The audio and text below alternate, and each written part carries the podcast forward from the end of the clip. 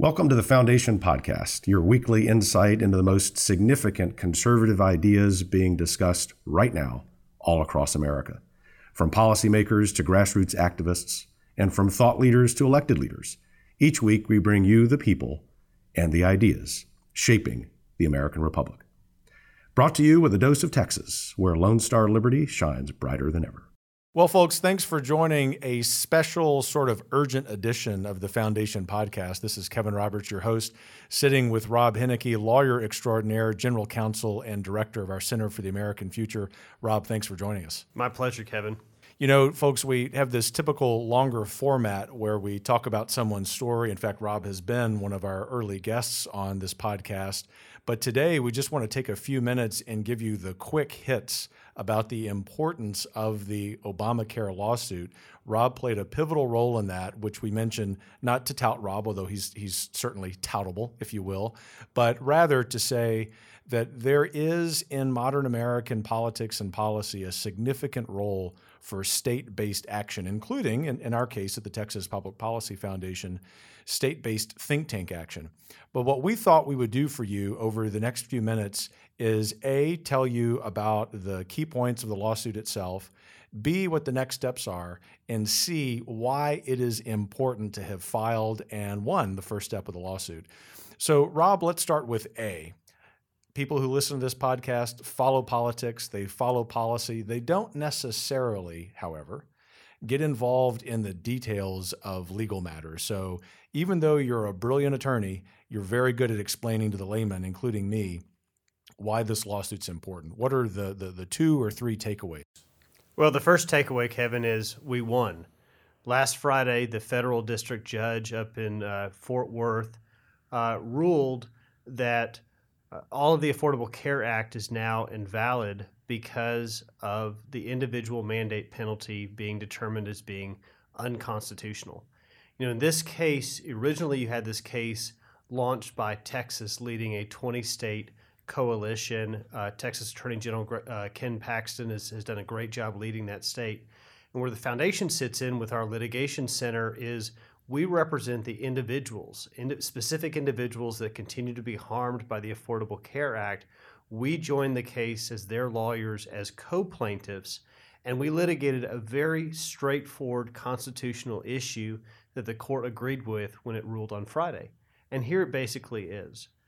You remember back in 2012 when the Affordable Care Act, when Obamacare was first challenged in court, went all the way to the Supreme Court. The Supreme Court, in its decision, first of all, rejected every other argument as to why it was constitutional. And the only way that the Supreme Court said that the Affordable Care Act was constitutional was because it construed the individual mandate penalty as a tax. Remember, this is the provision that says you have to buy health insurance, or if you don't pay health insurance, you had to pay this penalty. The Supreme Court said we can find that this is constitutional as a taxing power of Congress, and one of the essential critical components that allows us to do so is that the individual mandate penalty generates revenue for the federal government. That is the Supreme Court's language in finding the only way that the Affordable Care Act was constitutional.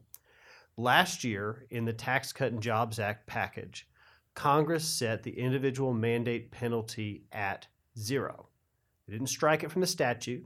The language in law is still mandatory, shall purchase, but Congress set the penalty at zero.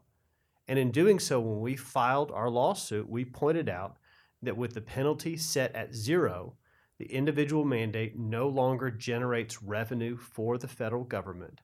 And under the Supreme Court's reasoning and language, therefore, it cannot be construed as a tax.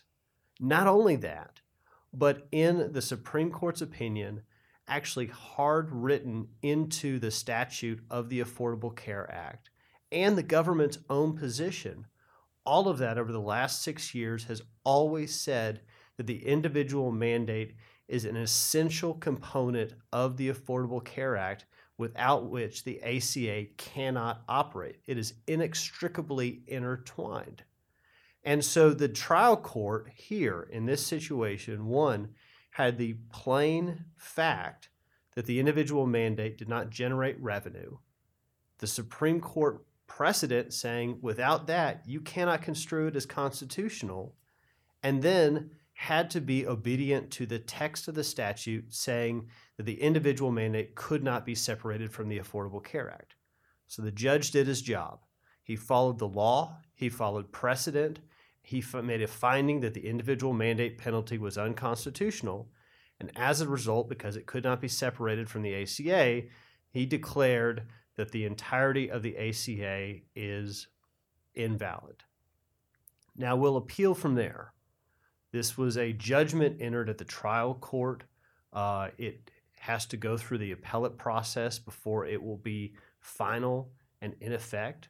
So, as of today, it does not change uh, how things operate, uh, but it certainly provides a tremendous opportunity for this to be the sea change, for us to pivot and right the ship that has been so broken over the last six years of activating our leadership to be able to provide real policy solutions that will allow for people to have choice, the access to their doctor, and uh, actual affordability on this. But let me be really clear before we kind of move to the next point. This is a great example of adherence to the rule of law. This is not judicial activism. The judge took the law, took the precedent that he was bound to follow, and he wrote a very tight, disciplined opinion that just ruled based on what that required him to do. Now, the policy making needs to come from the legislative body, not from a judge rewriting the law, but from the legislators and especially from the states stepping up and reasserting their role in healthcare regulatory policy making to provide the next steps. Sure. So it's a real opportunity for leadership. And two of the most prominent leaders in America today, President Trump and here in Texas, Governor Abbott, have seized upon this. President Trump intuitively knowing that, of course, this is a great opportunity and that we need to amend, we collectively as Americans need to amend the way we have gone about introducing artificial factors into the free market healthcare uh, marketplace. But the point I really want to emphasize today is just in the last few hours, Governor Abbott here in Texas has signaled very strongly that this is a real opportunity for states. And so, for our listeners, most of whom are, I think, probably right of center and, and are applauding this thorough decision by Judge O'Connor, explain for them why this early signal by Governor Abbott, and I'm going to presume some other governors will follow suit here in the next few days, is really important to the point you made last, and that is the next step of policymaking. I'm excited by Governor Abbott's leadership. I'm not surprised. He's been a strong champion for, for Texas and a leader in the conservative movement. Here's another example of how he has already set health care in Texas as a priority issue for the legislature when it starts here in just a few weeks with the upcoming legislative session. And I think in the focus on this, he is in the position to drive state policy making, you know, that, that really can recognize how we need to take on some of these challenges, how we need to look at immediate action to make sure that no one gets hurt as we, we fix this mess that's been caused by the Affordable Care Act. And one example is guaranteed protection pools for people with pre existing conditions. And we need to find a way in Texas to build a market based structure that ensures that people with pre existing conditions don't fall through the cracks. Uh, one where they get to choose their doctor and their plan, and they have the option to keep it throughout their lives. Let's keep in mind that before the Affordable Care Act, states were the drivers of healthcare policy. And what has prevented them from doing so has not been a, you know, a desire for this broken outcome, but because the Affordable Care Act has stepped in and preempted them from being able to act. And so while this case moves its way through the courts, it is right and timely for states like Texas and others to step up and be the laboratories of democracy and to really propose uh, you know market-based solutions that protect people that allow for people to get health care that restore the relationship between doctor and patient that provide for affordability and provide for better outcomes that we know are possible with the prosperity that we're surrounded with in this being the greatest nation in the world. So, in spite of all of the opportunity in front of us, there remains an unfortunate reality within the, the broad conservative right of center free market movement, and that is a few people questioning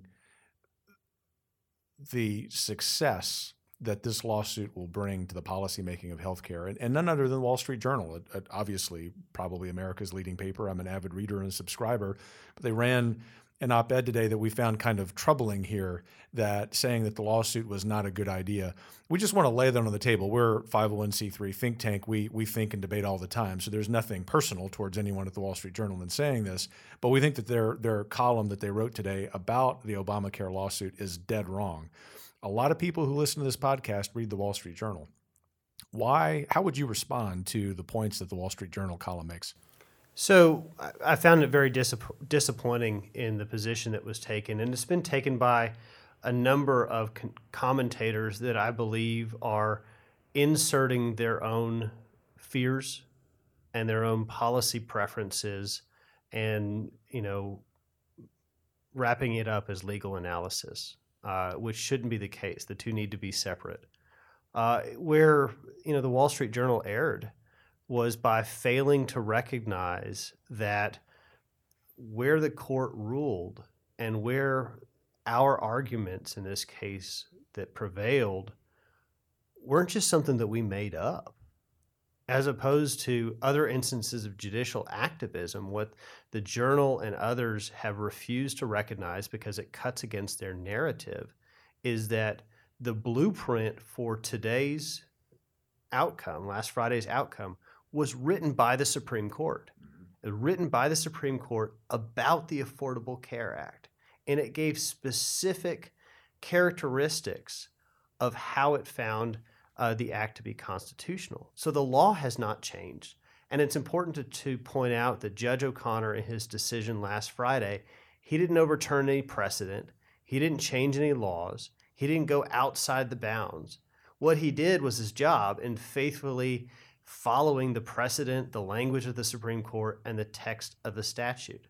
The facts have changed. The individual mandate penalty doesn't generate revenue for the federal government. Mm-hmm. That's what the Supreme Court said that it had to do. And so, you know, those that want to criticize this as as activism, they are misplaced uh, because this is the exact opposite. Sure. If anything, that kind of analysis is one that rests upon too much focus on the politics rather than the policy.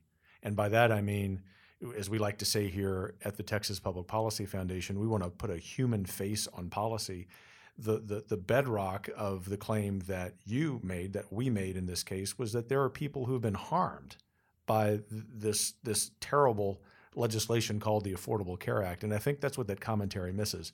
Most importantly, we have an opportunity looking ahead to perhaps dispel some of the misunderstandings and hopefully provide an impetus for elected leaders to take some action. And so, why don't you? This is the, the final question as we wrap up here.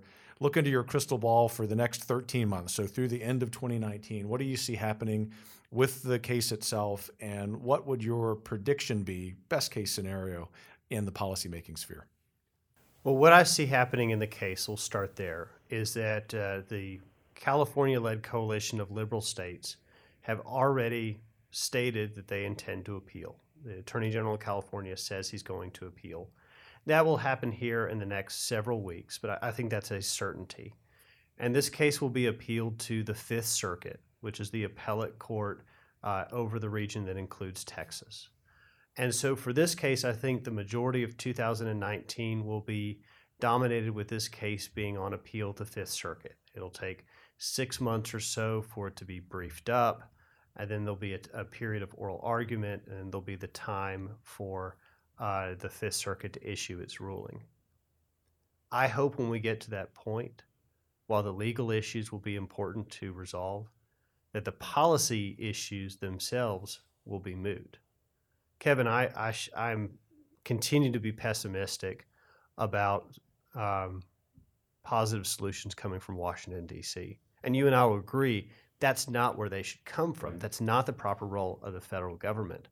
But my hope is that 12 months from now, we have seen energy and action from states stepping up, calling their legislatures into special session, going into their legislative session, and adopting new policies that reflect the best interests of those states. Maybe some policies that I would disagree with, maybe some that I wish that Texas would adopt.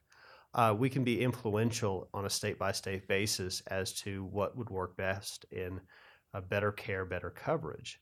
But that when we get to this, t- this time at the end of 2019, we will look back and we will see that the states have led, uh, that governors and, and states, as, as former Governor Mike Huckabee this morning uh, talked about, uh, are in a better position to do a better job on this. And that we can close the chapter, even though the court case may go all the way to the Supreme Court, the 12 months gives us an opportunity to have policy solutions and better outcomes uh, that can put this tragic chapter to rest.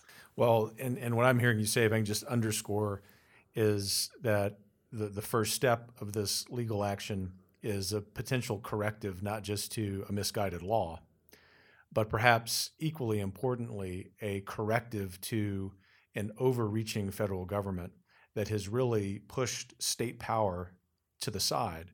And perhaps this will be a much needed injection of energy into states so that we get the cooperative federalism that our founders envisioned. And as you said, that means that states like California and Texas may take very different state based action on healthcare.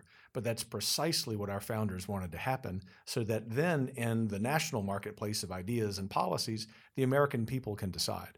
And so we can look forward to that day, perhaps within the next year or two of that happening. Rob Henneke, it's a pleasure working with you. Thanks for taking some time out of an extraordinarily busy day to join this special edition of the podcast. For those of you who are listening, thanks for joining us. Stay tuned for more updates on this important case. May God bless you and God bless Texas. Thanks for listening to the Foundation Podcast, brought to you by the Texas Public Policy Foundation. Please don't forget to subscribe.